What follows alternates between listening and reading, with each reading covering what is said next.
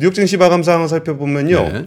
아, 여전히 또 올랐습니다. 음. 그러니까 그냥 CPI에 올랐을 때 한 번 그냥 음. 조금 아쉬운 소리 좀 하다가 다시 올라가고 있는데요. 네. 다우존스 0.91% 올랐고요. S, 어, 나스닥은 0.3%, S&P 500 0.58% 올랐습니다. 오늘은 다우존스가 더 많이 올랐군요. 예, 근데 네. 뭐 소매 판매가 예상보다 조금 부진했다 그러면서 금리 인상 논의를 촉발할 수 있다는 우려를 좀 완화했다 그러는데 예. 지금 뭐 이런 지표들이 의미가 있나 싶어요. 그러니까 뭐 소매 조금 안 좋다고 해서 뭐 금리를 낮추고 소매 조금 좋다고 해서 음. 금리 높이고 뭐 이런 정도 분위기는 좀 아닌 것 같아서 그 전반적인 매크로가 오히려 안정되는 분위기라고 봐야 되겠죠. 음. 그러다 보니까 이쪽 증시 쪽에서는 뭐 매크로가에서 불안이 없다면 뭐 주가는 오르는 게 좋잖아요. 음. 그래서 그런 쪽으로 좀 기대치가 그러니까 오히려 증시에서 걱정하는 거는 그 너무 갔나? 음. 뭐 요런 정도 고민이 있는 거지. 뭐 매크로 상황이 주가를 누를 거다라는 불안감은 상대적으로 좀 덜한 근데 분위기입니다. 강세장이죠. 그러니까 약, 악재는 반영이 잘 안 되고 예. 호재는 굉장히 크게 반영되는 게 이제 강세장의 특징이잖아요. 예, 예. 근데 강세장의 특징은 뭐냐면 새로운 수급이 생길 때 강세장이 되거든요, 원래. 아, 새로운 수급. 근데 그 새로운 수급을 왜냐면 한국은 수급을 엄청 따져보자면 뭐, 그쵸, 뭐 그쵸. 프로그램 매도가 어쩌고 뭐, 뭐, 예. 예? 또 기관 중에도 뭐 금융 투자가 나오고 연기금이 어쩌고 그런데 미국에 대해서는 그런 얘기 전혀 없죠. 그러니까 거기가 이제 구분해서 발표를 안 해서 그러는데 그 김프로님 주로 얘기하셨던 거 네. 있잖아요. 외국인 투자자들이 장을 흔들고 있다. 장을 흔든다기보다는 새로운 매수세가 신규로 들어오는 거죠. 예, 예. 예. 그러니까 뉴욕 증시 기준으로 외국인 투자자. 그렇죠. 예. 예. 우리만 해도 10조 샀잖아요. 그러니까요. 근데 그런 부분들에 대해서 그 많은 분들이 네. 이렇게 데이터로 확인은 잘 안 되지만 음. 굉장히 리즈너블한 분석인 것 같다라는 얘기들을 좀 하시는 것 같아요. 네. 근데 그러다 보니까 월스트리트 안에 계신 분들은 그걸 잘 인식하지 못하는 경우도 있는 것 같아요. 저 사람들은 좀 당황스러울 수도 있어요. 어 이거 옛, 그러니까 옛날 생각하면 네. 이 정도는 버블인데 네. 이런 생각을 좀 하게 되는 경향들이 좀 그러니까요. 있지 않은가 싶습니다. 네. 첫 번째 뉴스는요. 네. 우리가 그 해외 부동산 관련한 그 불안하다는 이야기 많이 했었잖아요. 네. 근데 이 부분에 대해서 좀 명쾌하게 누가 분석한 내용들이 없었는데 어제 나이스 신용평가에서 그 증권사들의 해외 부동산 펀드 관련한 분석 보고서를 냈습니다. 음. 그러면서 이게 막연하게 불안한 그런 게 아니라 명쾌한 숫자와 이런 부분들을 어떻게 대응하고 있는 지에 대한 리포트가 좀 나와서 좀 소개를 좀 해드리고 네. 싶은데요. 그 나이스 신용평가가 신용도를 평가하는 25개 증내 증권사의 해외 부동산 위험 노출액은 14조 4천억 오. 원입니다. 꽤 크네요. 예, 그리고 네. 대부분 완공된 부동산에서 발생하는 임차 수익을 수취하는 구조로 한 리츠 같은 구조가 8조 7천억 원으로 음. 가장 많았고요.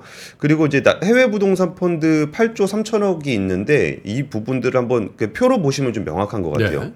8조 3천억이 있는데 그 중에 4조 6천억 원에 대해서는 한 40% 정도 손실을 인식했다는 거예요. 네. 그러니까 평가 손실을 인식한 펀드는 40%는 손해다라고 예. 해갖고 손실 인식을 해놨다는 겁니다. 예. 그러니까 어, 아 부동산 펀드가 최소한 뭐 이렇게 한 40%는 손실이 났구나라는 예. 걸알 수 있겠죠.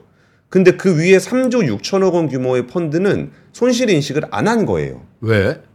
그러니까 아직 안 한 거죠 재평가를. 음. 그러니까 부동산이라는 거는 이게 뭐 하루하루 가격이 결정되는 게 아니잖아요. 예. 그러다 보니까 어느 순간에 이걸 평가를 해서 아 이 정도가 손실이구나라는 걸 인식을 해야 되는데 인식을 한 펀드에 대해서는 40% 손실이 잡혔는데 인식을 안 한 펀드가 3조 6천억 원이 남아 있다. 근데 저거는 좀 구분해서 봐야 될 게 손실 인식 자체, 그러니까 재평가를 안 한 거냐, 아니면 안 해도 될 손실 인식을 안 해도 될 부동산 펀드냐. 근데 그거를 손실 인식을 안 해도 되는지 해야 되는지는 재평가를 해봐야 되잖아요. 아니, 그러니까 제 말씀이 예, 예. 재평가 자체를 안 한 건지, 아니면 재평가 자체는 했는데 손실 인식을 할 필요가 없는 건지. 음, 전자겠죠? 그, 그 부분까지는 좀 명확하게 네. 좀안 나오는데 지금 그 나이스 신용평가에서 하는 얘기는 미국의 오피스 공실률이 19.6%로 역대 최고 기록을 경신을 했다. 네. 그리고 이제 가격 하락도 나타나고 있는데 빠질 겁니다. 그러니까 손실이 빵이다? 예. 이 부분을 납득할 수 왜, 있겠네요. 왜 제가 여쭤보냐면 부동산 펀드라고 다 오피스만 있는 게 아니거든. 아, 뭐 예, 예. 부동산 펀드 중에는 뭐 창고도 있고 또 무슨 예, 레지던스도 있고 있는데 예. 그래서 저 비율을 보니까 대충 오피스 쪽에 손실이 난 그 부동산 비중이 한 6대 4 정도 되지 않냐 그래서 여쭤보는 거예요. 아. 손실 안 난 데들도 있어요. 아, 그쵸. 네. 예. 근데 뭐 손실 인식을 안 했다라고 해서 저는 그렇게 해석했는데 제가 너무 부정적으로만 해석을 했나 봅니다. 아니 부, 저거 부정적으로 보는 거 대표 선수 저 아니에요. 아, 그렇죠. 저저 얘기 제일 많이 한 게 저 아닙니까? 예, 그렇습니다. 네. 그리고 증권사별로도 그러면 이때 뭐 저런 얘기들이 좀 있었잖아요. 뭐 어느 증권사가 예. 뭐를 물렸다는 둥, 뭐 이런 게 무슨 찌라시 같이 막 돌아다니는 게 있었는데, 음. 그러니까 신용평가사에서 아주 이렇게 명확하게 해준 거예요.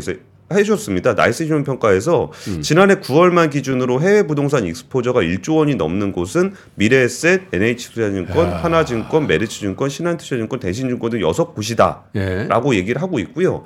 여기서 또 되게 눈여겨볼 포인트 중에 하나는 1조 원 이상 증권사의 2023년 연결 잠정 실적을 보니 미래에셋은 전년 대비해서 53%가 마이너스고 하나증권은 적자 전환했고 메리츠는 네. 마이너스 29%, 신한증권은 마이너스 76%다.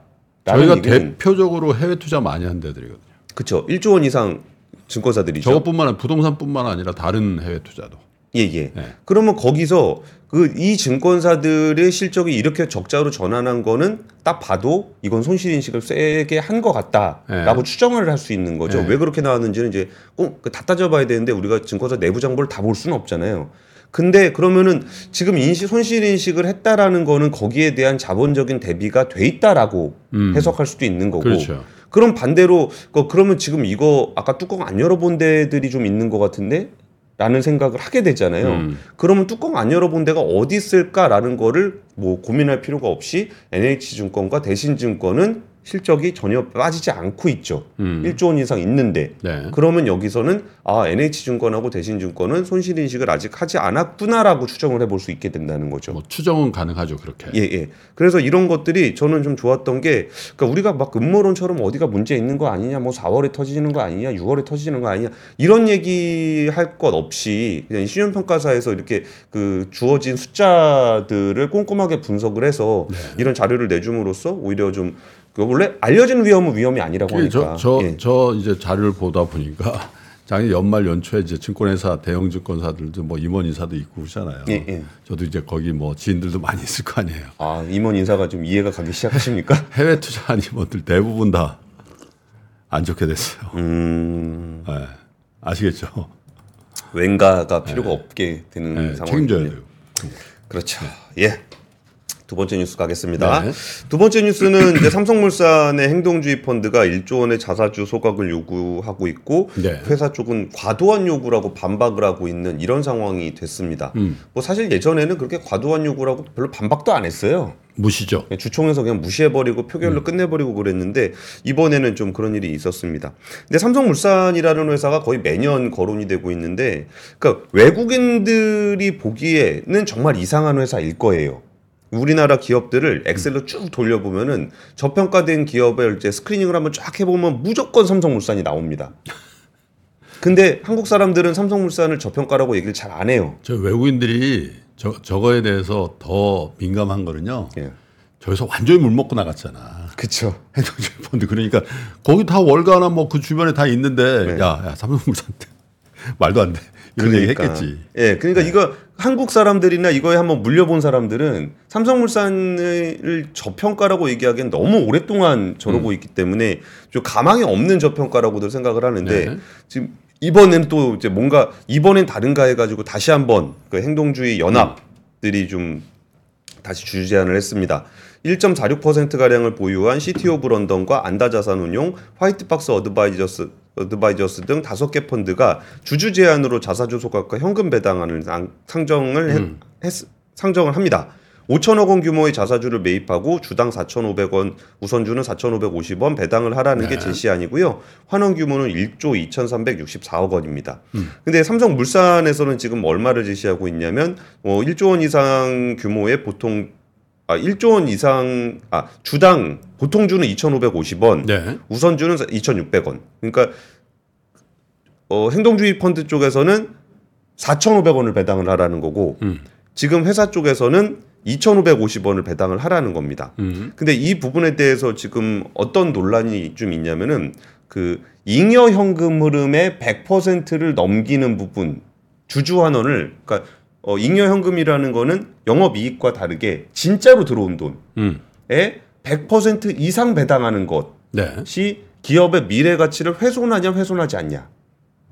전통적으로는 무조건 훼손한다고 생각하죠. 그쵸. 예. 야, 번 돈보다 더 내놓으라고? 그러니까. 뭐 이런 것 때문에 그렇게 해서 얘기를 하고 있었는데 사실 이 부분에 대해서는 그 조금은 우리의 인식과 그 자본시장 쪽의 행동주의 전문가들이 분석하는 내용들은 좀 달라요. 음. 그러니까 왜냐하면 현금을 쌓아놓고 있는 거, 그러니까 우리는 열심히 벌, 벌어서 아껴서 잘 모아놓는 거를 이제 미덕이라고 생각을 하잖아요, 일반적으로. 그렇죠. 근데 이게 기업에서는 그렇게 안 하고 그냥 현금을 쌓아놓고 있으면은 야 더 좋은 곳에 투자를 해서 이익을 내야지. 그거를 쌓아놓고 있는 거는 손해다, 기회 손실이다 그래가지고 굉장히 부정적으로 본단 말이에요. 그게 ROE 개념이잖아요. ROE 개념이죠. 그래서 이런 부분들에 대해서 예전에는 뭐 이렇게 취급도 안 해줬어요. 뭐, 이, 아, 뭐, 뭐 들어온 돈의 100%를 넘게 내놓으라고? 말도 안 돼. 그런 게 하나 있었고 또 하나 여기서 재밌었던 포인트는 뭐가 있냐면은 회사가 되게 저평가가 되게 심하게 돼 있으면은 네. 자사주 소각을 하는 게 이익이다. 음. 이거는 주주 환원이냐 주주 환원이 아니냐라는 논쟁도 있어요. 음. 그러니까 이거는 너무 저평가기 때문에 그냥 이익이다. 음. 회사가 사서 이걸 소각시켜 버리면은 그건 회사의 이익이 되는 거지 주주환원이라고 얘기할 필요도 없다. 음. 라는 얘기도 야 이런 논쟁들이 이제 벌어지고 있다라는 게 저는 이 자체가 너무 즐거웠어요. 음. 그러니까 삼성물산 주가는 어때요 요즘? 그래서 삼성물산 주가 저런, 저런 사람들이 행동주의가 새로 들어오면 저것도 신규 매수니까 예, 예. 주가가 좀 많이 오르, 오르면 그 주주총회 장소에서 분위기가 좀 오히려 좋아지거든. 음. 예, 왜냐면 사실 배당 조금 더 받는 것보다 주식이 20%, 30%에서 오르면 그걸로 보상받는다고 생각하잖아요. 제가 보니까 예. value up 테마가 됐네요. 음. 그 많이 올랐군요, 한 달 만에 30% 올랐습니다. 음. 그래서 차트를 지금 이제 이 차트 여기는 제가 연결이 안 돼 있어서 보여드릴 수가 없는데 네. 옆으로 계속 기다가 음. 올해 초에 그냥 쭉 올랐다가 불기둥 한번 쫙 올렸네요. 조정받고 있군요, 보니까. 에, 그런가요? 조정 조정 없어요? 네, 조정 없습니다. 네. 지금 쭉쭉 올라가고 있습니다. 뭐 이런 상황이 이제 논쟁이 되고 있으면서 예. 이걸 가지고 뭐 아, 뭐가 더 좋은 것인가? 기업의 미래 가치를 위해서 무엇이 더 좋은가? 음. 그래서 예. 그 조금 조금 전에 출연하고 나가셨는데 연세대학교 이남우 교수님 우리가 이제 그 이남우의 좋은 주식 연구소 그 제작을 저희가 지원하고 있잖아요. 한국 가버넌스 포럼 회장도 이번에 되셔서 어 월요일 날 19일 날이죠. 일본의 에, 이 어떻게 행동주의 포함해서 이 가버넌스에 대해서 최고의 전문가라고 저희가 아, 평가하는 고다이라 류시로라는 분이 계세요. 일본 에, 니케이 신문의 선임 기자인데 이분을 모셔서 4시부터 저 IFC에서 저희가 세미나를 해요. 저희가 아니라 그 이남우 교수님 주최로 해서 예. 그래서 저희가 그걸 찍어가지고 아, 잘 편집을 해가지고 여러분께 한번 보여드리려고 하는데 아마 이런 자리에서도 아, 이런 한국의 그 최근에 진행되고 있는 value up 또 governance에 대한 어떤 개선 이런 움직임에 대한 타산지석이지 않느냐. 왜냐하면 이게 일본을 일본에서부터 저걸 한다고 그래서 사실 이게 어떻게 보면 분위기가 조성이 된 부분도 있거든요. 예, 예. 한국 사람 일본한테 지기 싫어하잖아. 그래서 이 에, 코다이라 아, 류시료란 분의 얘기와 함께 에, 전문적인 패널들과의 에, 이런 에, 토론 과정을 저희가 다 찍어서 이렇게 보여드리도록 그렇게 하겠습니다. 알겠습니다. 근데 사실 요, 요 시즌에는 이런 뉴스들이 좀 많기도 하고 좀 이런 뉴스들을 좀 전해드리고 싶어서 또 주주 제한 관련한 얘기를 좀 전해드리는데 네. 이제 금호석유에서 이제 세 번째 세 번째 세 번째가 맞을 겁니다. 금호석유의 조카가 이번에는 이제 사모펀드와 손을 잡고 주주 제안을 했는데요. 이거를 뭐 또 경영권 분쟁 뭐 이런 얘기가 나오고 있는데 저는 이거를 경영권 분쟁이라고 생각할 필요가 없는 것 네. 같아요. 그러니까 주주총회 때 주주 제안하는 게 무슨 경영권 분쟁입니까? 이건 이게 경영권 분쟁이라는 거는 지분율이 뭐그 비등비등 해가지고 이제 거의 이쪽에 사내 이사들을 다 밀어내 버리려 그러는 상황 정도가 돼야 이제 주주 경영권 분쟁인 거지. 네. 뭐 주주들이 미래를 위해서 이거 좀 더해 주세요 하는 것들은 저는 이게 뭐 경영권 분쟁이라고 보진 않는데 여기가 구조가 좀 되게 특이합니다. 그 박철환 전 금호석유 상무가 개인 기준으로는 최대 주주예요.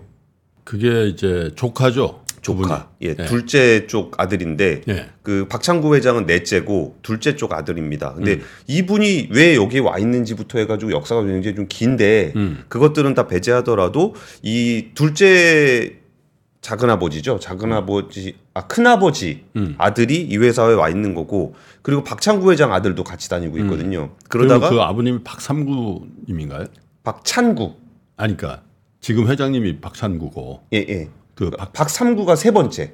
아 그래요? 예, 예. 음. 그래가지고 이제 그 여기가 이제 그러다가 이분이 최대 주주로 있어요. 네. 그래가지고 이제 그 차 파트너스하고 같이 해가지고 네. 야 이게 그 자사주 소각 같은 거 좀 많이 하고 하라는 입장문을 내면서 뭔가 이번에 또 다시 뭘 했습니다. 그런데 여기에서의 좀 관심을 가는 포인트가 뭐가 있냐면은 예. 그러니까 지금 하는 얘기는 금호석유의 주주로서 차 파트너스와 함께 기업 지배구조 개선, 경영 투명성 강화, 소액 주주를 포함한 주주 가치 극대화를 위해 노력해주길 바란다. 요런 얘기들을 했어요. 근데 제가 여기서 왜 이 뉴스를 되게 흥미롭게 봤냐면은 저 금호 취재 되게 오래 했었잖아요. 그렇죠.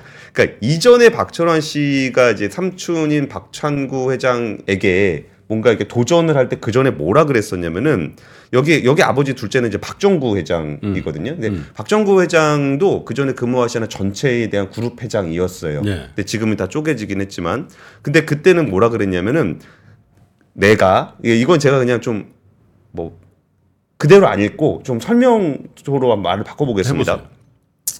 내가 그 박정구 회장 장남이고 예. 내가 지금 개인 최대 주주인데 지금 내가 여기서 회사에 복귀하지 못하고 있고 어? 선친의 20주기를 맞아서 올해 할아버지하고 아버지가 이 회사를 만들었는데 내가 여기 복귀하고 있지 못하다는 거는 선친을 뵐 면목이 없다. 응. 그러니까 선친의 뜻을 받아서 내가 이 금호석유를 좀 잘 이끌어갈 수 있는 경영자로 복귀를 해서 주주 가치를 제고하는데 힘을 보태고 싶다. 그거 참 좀 그런데 그 기업을 뭐 선친의 유지를 받들려고 하는 건 아니잖아요. 그러니까 네. 예전에 이렇게 주주 제안을 하고 막 그럴 때 네. 그 냈던 성명이 이런 거였어요. 네. 아니 이게 내가 아주 선친의 유지를 받아서 이게 내 경영을 해야 되는데 네. 응, 우리 작은 아버지가 날 무시하고 말이야. 네. 그러니까 내가 여기서 이제 이제 이걸 한번 해보려고 한다. 음. 라는 거하고 음. 지금은 이제 하나의 주주로서 예. 이제 소액 주주들을 포함한 주주 가치 극대화를 위해서 음. 거버넌스 개선과 경영 투명성 강화를 하겠다 이렇게 얘기를 하고 있는 그러니까요. 거예요. 그래서 보면서 아 이게 그 일단은 되게 시쳇말로는 아 선수가 좀 붙었구나. 나는 참 그 이해가 안 되는 게 애플 그 스티브 잡스 아- 저 저기 자녀들도 이제 성인 됐, 됐, 됐을 걸 이제 예 예. 어, 난 한 번도 못 들어봤. 그럼 난 우리 아버지 스티브 잡스 유지를 이어서 내가 뭐 해보겠다고? 아, 빌 게이츠 은퇴했는 지 한참 됐는데 빌 게이츠 아들내미가 와서 아이 저 아빠는 좋은 일 하시고 저는 돈 벌라고요. 이런 얘기 안 들어봤는데. 그러니까요. 그러니까 이게 과거의 얘기를 하는 거예요. 과거에 네. 몇년 전, 2021년 얘기인데 그때는 이제 회사의 어떤 뭐 주주 제안을 할 때 이런 식으로 얘기를 했던 게 2024년에는 그렇게 안 하고 이제 뭐 기업 지배구조 개선과 물론 이게 뭐 목적이야 똑같겠지만 표현이라도 달라진 모습들이 그러니까 이런 마인드로는 절대 이제 시장에서 받아들여지지 않는다라는 거를 네. 오히려 이런 성명에서 좀 알 수 있지 않았나 싶은 생각이 들어서 이 뉴스를 좀 흥미롭게 봤습니다. 뭐 솔직히 기업 경영이라는 게 적고 크고 간에 멀, 머리 아프고 골치 아픈 일들이 그렇게 많은데 직접 다 하려고 그러지. 아, 그- 누대를 누려서 그러니까 이제 떨어지는 게 많다라고 생각하는 분한테는 너무 탐이 나는 거죠. 그냥 좋은 경영자 있으면 또박또박 배당 받고 그게 더 좋지 않나. 그게 이제 메리츠 조정호 회장이 그러니까. 약간 그렇다는 거 아니에요?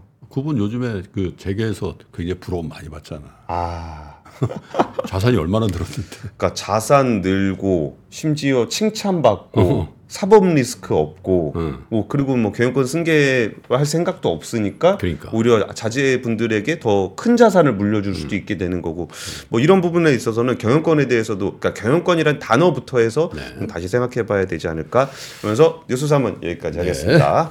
다음 순서는 장 시작 전부터 종료까지 쏟아지는 수많은 뉴스와 정보들. 이 중에서 어떤 것이 투자에 정말 도움이 되는 정보일까요? 3프로의 증시 셔터맨 박근영 마스터가 직접 정보를 선별하고 투자의 힌트를 드립니다. 시간도 아끼고 투자 아이디어도 얻는 시간. 박근영 부장의 마켓 힌트와 함께 하세요. 자세한 사항은 3프로 TV 앱과 홈페이지를 확인하세요.